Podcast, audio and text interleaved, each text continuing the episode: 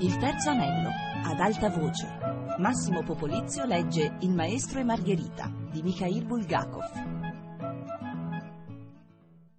Nel teatro si alzavano centinaia di mani, gli spettatori guardavano le banconote contro la luce del palcoscenico e riconoscevano la filigrana più autentica e più sacrosanta. Anche l'odore non lasciava adito a sospetti, era il delizioso odore inconfondibile del denaro appena stampato. Dapprima l'allegria, poi lo stupore invase l'intero teatro. Dovunque ronzava la parola denaro, denaro, denaro. Si sentivano esclamazioni e allegre risate. Qualcuno era già a quattro zampe nel passaggio tra le poltrone, frugava sotto i sedili. Molti erano saliti sulle poltrone per acchiappare le banconote sventate e capricciose. Sui volti dei poliziotti cominciò a dipingersi la perplessità, mentre gli artisti, senza tanti complimenti, cominciarono a sbucare dalle quinte. Dal primo ordine di palchi si udì una voce. Perché la pigli? È mia! È da me che volava! E un'altra. Non spingere, se no te lo do io uno spintone che vedi! E a un tratto si udì il rumore di uno schiaffo. Immediatamente apparve nei palchi l'elmetto di un poliziotto e qualcuno fu condotto via.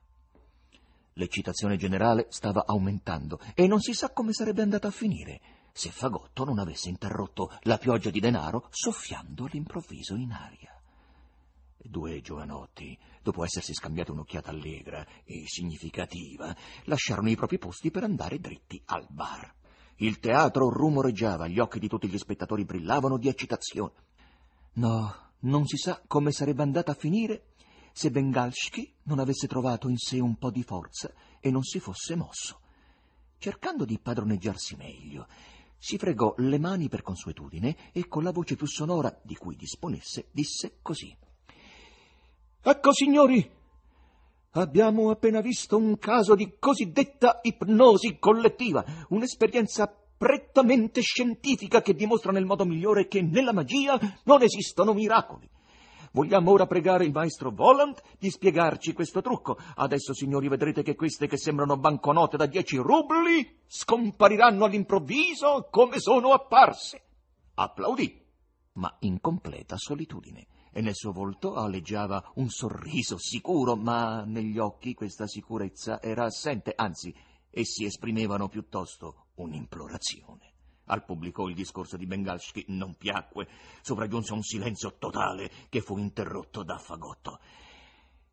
E questo è di nuovo un caso di cosiddetta bugia, dichiarò egli con alta voce tenorile da caprone. Le banconote signore sono autentiche. Bravo! ringhiò brevemente una voce di basso dal loggione. A proposito, questo tipo, Fagotto indicò Bengalski, mi ha stufato. Ficca il naso dappertutto senza esserne richiesto, rovina lo spettacolo con osservazioni sballate. Che cosa ne facciamo? Strappagli la testa, disse una voce severa dal loggione. Come dice, scusi? replicò immediatamente Fagotto alla brutta proposta. Strappargli la testa? È un'idea, Vegemot, gridò al gatto. Dai, Ein, zwei, drei. E successe una cosa inaudita. Il pelo del gatto nero si rizzò e l'animale miagolò da spaccare i timpani. Poi si raccolse su se stesso e balzò come una pantera sul petto di Bengalski. Di lì saltò sulla sua testa. Con un borbottio il gatto affondò le gonfie zampe nella rada capigliatura del presentatore e con un urlo tremendo gli strappò la testa dopo averla fatta ruotare due volte sul collo grassoccio. 2500 spettatori gridarono come un solo uomo. Un getto di sangue zampillò dalle arterie recise del collo e si riversò sullo sparato e sul frac. Il corpo decapitato strascicò bizzarramente le gambe e si sedette sul pavimento. Nella sala si udirono grida isteriche di donne e il gatto consegnò la testa a Fagotto, che la prese per i capelli e la mostrò al pubblico. La testa gridò tremendamente per tutto il teatro. Un dottore! Continuerai a dir fandogni anche in futuro? chiese minaccioso Fagotto alla testa piangente. No, non lo farò più, rantolò la testa. Per amor di Dio, non lo tormentate! si udì da un palco una voce femminile che coprì il fracasso e il mago si voltò nella sua direzione. Allora, signori, lo perdoniamo? Chiese Fagotto rivolgendosi agli spettatori. Lo perdoniamo, lo perdoniamo. Echeggiarono delle voci, dapprima isolate e in prevalenza femminili, poi si fusero in coro con quelle maschili. Quali sono i suoi ordini, messere? chiese Fagotto a Volant. Già, rispose quello pensieroso, è gente normale, ama il denaro, ma è sempre stato così. L'umanità ama il denaro, di qualunque cosa sia fatto, di cuoio, di carta, di bronzo, d'oro. Eh? Sì, è sconsiderata, già. E la misericordia a volte bussa ai loro cuori. Oh, gente normale, in fondo ricorda quella di prima, ma è stata rovinata dal problema degli alloggi, e ordinò con voce forte: Gli rimetto la testa! Il gatto prese con cura la mira e calcò sul collo la testa che riprese il suo posto, come se non se ne fosse mai staccata. E quel che più conta, non rimase neppure una cicatrice sul collo. Con le zampe il gatto spolverò lo sparato e il frac di Bengalski e le macchie di sangue scomparvero. Fagotto alzò in piedi Bengalski, ancora seduto, gli ficò nella tasca del frac un pacchetto di banconote e lo condusse via dal palcoscenico, esclamando Via di qua, senza di lei si sta più allegri. Guardandosi intorno con occhi privi di espressioni e barcollando, il presentatore riuscì ad arrivare soltanto fino ai pompieri di servizio e si sentì male. Gettò un grido lamentoso. La mia testa, la mia testa. Tra gli altri anche Rimsky si precipitò verso di lui. Il presentatore piangeva, cercava di afferrare qualcosa in aria, borbottando. Ridatemi la mia testa, la mia testa. Prendetevi l'appartamento, prendetevi i quadri, ridatemi solo la mia testa. Un fattorino corse a cercare un medico. Tentarono di far sdraiare Bengalski su un divano dell'ufficio, ma egli cominciò a divincolarsi, diventando furioso. Fu necessario chiamare il pronto soccorso. Quando portarono via lo sfortunato presentatore, Rimsky ritornò verso il palcoscenico e vide che succedevano nuovi miracoli. A proposito, forse in quel momento, o forse un po' prima, il mago era scomparso dalla scena con la sua poltrona sbiadita e, e, bisogna dire che il pubblico non se n'era affatto accorto, trascinato dalle cose straordinarie che andava facendo sul palcoscenico Fagotto. Questi, dopo aver accompagnato fuori il presentatore sinistrato, dichiarò al pubblico. Adesso che ci siamo sbarazzati di quel rompiscatole, apriamo un negozio di articoli per signora. Il palcoscenico si ricoprì subito di tappeti persiani. Sorsero enormi specchi illuminati ai lati da tubi verdognoli e tra gli specchi delle vetrine in cui gli spettatori, allegramente sbalorditi, videro esposti vestiti femminili parigini di varie fogge e colori. Questo in alcune in altri, invece, apparvero centinaia di cappellini con piume e senza piume, con fibbie e senza fibbie, nonché centinaia di scarpe bianche, nere, gialle, di cuoio, di raso, di camoscio, con cinghietti, con pietre dure. Tra le scarpe si videro astucci di profumo, montagne di borsette di antilope, di camoscio, di seta, e tra di esse mucchi di lunghi astucci d'oro cisellati per il rossetto. Apparsa da chissà dove, una ragazza dai capelli rossi, con un abito nero da sera, assai piacente, ma rovinata da una bizzarra cicatrice al collo, sorrise accanto alle vetrine con fare da padrona.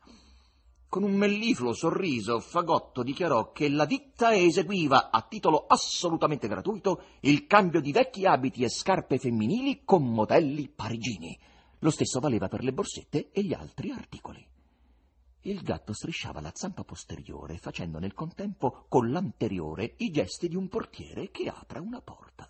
Con voce un po' rauca, ma dolce, mangiandosi le R, la ragazza cominciò a canterellare qualcosa di poco comprensibile, ma oltremodo seducente, a giudicare dai volti femminili in platea. Guerlain, Chanel, Mitsuko, Narcisse Noir, Chanel numero 5, vestiti da sera, vestiti da cocktail. Fagotto si contorceva, il gatto eseguiva inchini e la ragazza apriva le vetrine. Si accomodino, urlava Fagotto, senza complimenti e senza cerimonie. Il pubblico era emozionato, ma nessuno ancora si decideva a salire sul palcoscenico. Finalmente una brunetta uscì dalla decima fila di platea e, sorridendo, quasi a dire che a lei non importava niente e se ne fregava, avanzò e salì sul palcoscenico per la scaletta laterale. Brava! esclamò Fagotto. Do il benvenuto alla prima visitatrice. Vegemot, una poltrona. Cominciamo dalle scarpe, madame? La brunetta sedette in poltrona e Fagotto le ammucchiò subito davanti una montagna di scarpe. La brunetta si tolse la scarpa destra, ne provò una viola, premette due o tre volte il tappeto col piede e esaminò il tacco. Mi faranno male? chiese pensierosa, al che fagotto esclamò con voce offesa. Per carità! E anche il gatto miagolò in tono offeso. Prendo questo paio, messie, disse la brunetta con fare dignitoso, calzando anche l'altra scarpa. Le sue vecchie scarpe furono gettate dietro una tenda e nella stessa direzione andò pure la donna accompagnata dalla ragazza dai capelli rossi e da fagotto che portava appesi sulle grucce alcuni modelli. Il gatto si indaffarava, aiutava e per darsi maggiore importanza si appese al collo un metro da sarta. Un minuto dopo, da dietro la tenda, uscì la brunetta con un vestito tale che un sospiro passò per tutta la platea. L'ardimentosa donna, diventata più bella sorprendentemente, si fermò davanti a uno specchio, alzò le spalle nude, si toccò i capelli sulla nuca e si contorse tentando di guardarsi la schiena. La ditta la prega di gradire questo a titolo di ricordo, disse Fagotto, porgendo alla brunetta un flacone in un astuccio aperto. Merci, rispose altera la donna e scese in platea. Mentre avanzava, gli spettatori balzavano in piedi per toccare l'astuccio. Successe il finimondo. Da tutte le parti le donne cominciarono a salire sul palcoscenico. Nell'eccitato rumore generale di voci, di risate, di sospiri, si udì una voce maschile. Non ti permetto! E poi una femminile. Despota, borghesuccio, mi rompi il braccio! Le donne scomparivano dietro la tenda, vi lasciavano i propri vestiti e ritornavano indossandone dei nuovi. Su sgabelli dai piedi dorati sedeva tutta una fila di signore che pestavano energicamente il tappeto con il piede calzato a nuovo. Fagotto si inginocchiava, si dava da fare con un calzatoio di metallo e il gatto, allo stremo delle forze, sotto montagne di borsette e di scarpe, si trascinava dalla vetrina agli sgabelli e viceversa. La ragazza dal collo mutilato ora appariva, ora scompariva, arrivando al punto di cicalare solo in francese ed era sorprendente che la capissero a volo tutte le donne, perfino quelle che non sapevano una parola di quell'idioma. Un uomo che si intrufolò sul palcoscenico provocò lo stupore generale. Spiegò che sua moglie aveva l'influenza e pregava quindi di farle avere qualche cosa tramite suo. Eh, a comprovare il fatto che fosse effettivamente sposato, il signore era pronto a esibire la carta d'identità. La dichiarazione del premuroso marito fu accolta da grandi risate. Fagotto urlò che anche senza passaporto si fidava come di se stesso e consegnò al signore due paia di calze di seta, mentre il gatto prese l'iniziativa di aggiungere un vasetto di crema di bellezza. Le ritardatarie si precipitarono verso il palcoscenico, da cui scendeva una fiumana di donne felici con vestiti da ballo, pigiami ricamati con draghi, severi tailleur, cappellini inclinati su un sopracciglio. Eh? Fagotto dichiarò allora che, data l'ora, il negozio sarebbe stato chiuso fino alla sera successiva tra un minuto esatto e sul palcoscenico scoppiò il finimondo. Le donne afferravano le scarpe alla svelta senza neppure misurarle.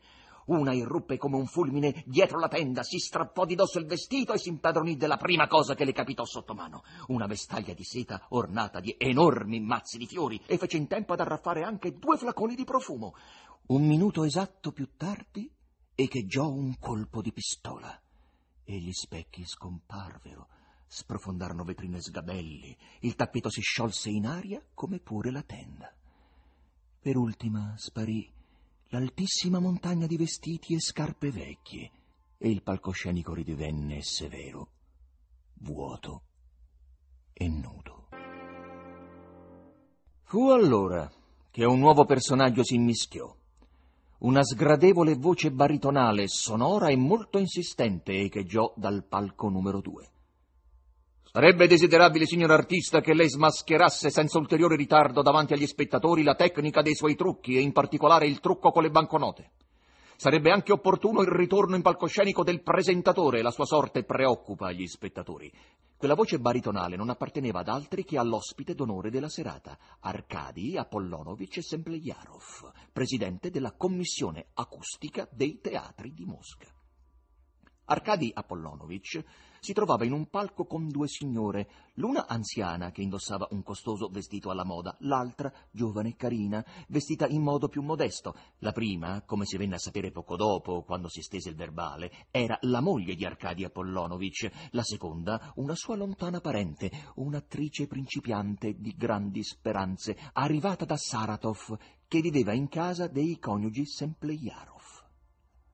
Pardon, replicò Fagotto, eh, chiedo scusa, qui non c'è niente da smascherare, tutto è chiaro. No, mi perdoni, è assolutamente necessario smascherare tutto, altrimenti i vostri brillanti numeri lasceranno un'impressione penosa. La massa degli spettatori esige una spiegazione. La massa degli spettatori, lo interruppe l'insolente buffone, mi pare non abbia chiesto un bel nulla.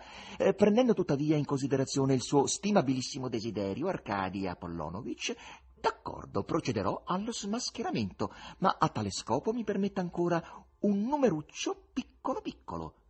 Perché no? rispose con aria di protezione Arcadia Apollonovich, ma non deve mancare lo smascheramento. Signor sì, signor sì. Eh, mi permetta dunque di chiederle, dove è stato ieri sera Arcadia Apollonovich? A questa domanda fuori posto, e forse persino villana, il volto di Arcadia Apollonovich cambiò, e cambiò in modo assai forte. Ieri sera Arcadia Apollonovich presenziava una seduta della commissione acustica, dichiarò con fare molto altero la moglie di Arcadia Apollonovich. Ma non capisco che rapporto abbia questo con la magia. Oui, madame, confermò Fagotto. Naturalmente lei non capisce. In quanto alla seduta, lei è in completo errore. Uscito per recarsi alla predetta seduta, la quale tra parentesi non era affatto indetta per ieri, Arcadia Apollonovich lasciò libero il suo autista presso l'edificio della commissione agli stagni Cistie. L'intero teatro stava col fiato sospeso e con l'autobus si recò in via Yelokovskaya a far visita a Milica Andreevna Pokobatko, attrice della compagnia viaggiante rionale, e vi rimase per circa quattro ore. Oi, oi, oi, esclamò qualcuno con voce sofferente tra il silenzio generale. La giovane parente di Arcadia Apollonovich sbottò a ridere con voce bassa e terribile. Oh, capisco tutto, esclamò. Lo sospettavo da tempo. Adesso so perché quella nullità ha avuto la parte di Luisa. E con un inatteso slancio calò il suo corto e grosso ombrello viola sulla testa di Arcadia Apollonovich. Il vile fagotto, ossia Korofiev esclamò. Ecco, egregi signori, un esempio di quello smascheramento che Arcadia Apollonovich esigeva con tanta insistenza. Canaglia! Come hai osato toccare Arcadia Apollonovich? chiese con voce minacciosa la moglie di Semplejarov, ergendosi nel palco in tutta la sua gigantesca statura. Un secondo scoppio di riso satanico si impadronì della giovane parente. Se qualcuno ha diritto di toccarlo, rispose sghignazzando, quella sono io. e per la seconda volta si udì il rumore secco dell'ombrello che rimbalzò sulla testa di Arcadia Pollonovich. Polizia! Pigliatela! urlò la moglie con voce così tremenda che molti sentirono raggelarsi il cuore. E come se non bastasse, il gatto balzò verso la ribalta e ringhiò per tutto il teatro con voce umana. Lo è finito, maestro! Ci spari una marcia! Il direttore d'orchestra, mezzo rincretinito, senza rendersi conto di quel che faceva, alzò la bacchetta e l'orchestra non suonò, neppure attaccò, neppure scatenò, ma, secondo la disgustosa espressione del gatto, sparò una marcetta inverosimile di una sfacciataggine inaudita. Per un istante sembrò che un tempo sotto le stelle del sud, nei caffè Chantin, si fossero già sentite le parole poco comprensibili, quasi insensate, ma smargiasse di quella marcetta. Sua eccellenza amava le pollastrelle e proteggeva le pupette belle. Ma forse non esistevano affatto quelle parole, ma altre, sullo stesso motivo, oltremodo indecenti. Questo però non importa. Importa che al varietà Cominciò allora una vera Babele. Verso il palco di Semplejarov correva la polizia. I curiosi si arrampicavano fin sulla balaustra. Si udivano scoppi di risate infernali, urla furiose, coperte dal suono dei piatti dorati dell'orchestra. Si vide il palcoscenico diventare vuoto all'improvviso e Fagotto il furfante l'insolente gattaccio Begemot si disciolsero nell'aria, scomparendo, come prima era scomparso il mago con la poltrona dalla fodera spiadita. Massimo Popolizio ha letto Il maestro e Margherita. Mikhail Bulgakov. Regia di Lorenzo Pavolini. Riduzione di Giovanni Piccioni, a cura di Fabiana Carobolante, con la collaborazione di Annalisa Gaudenzi. Il terzo anello, chiocciolarai.it.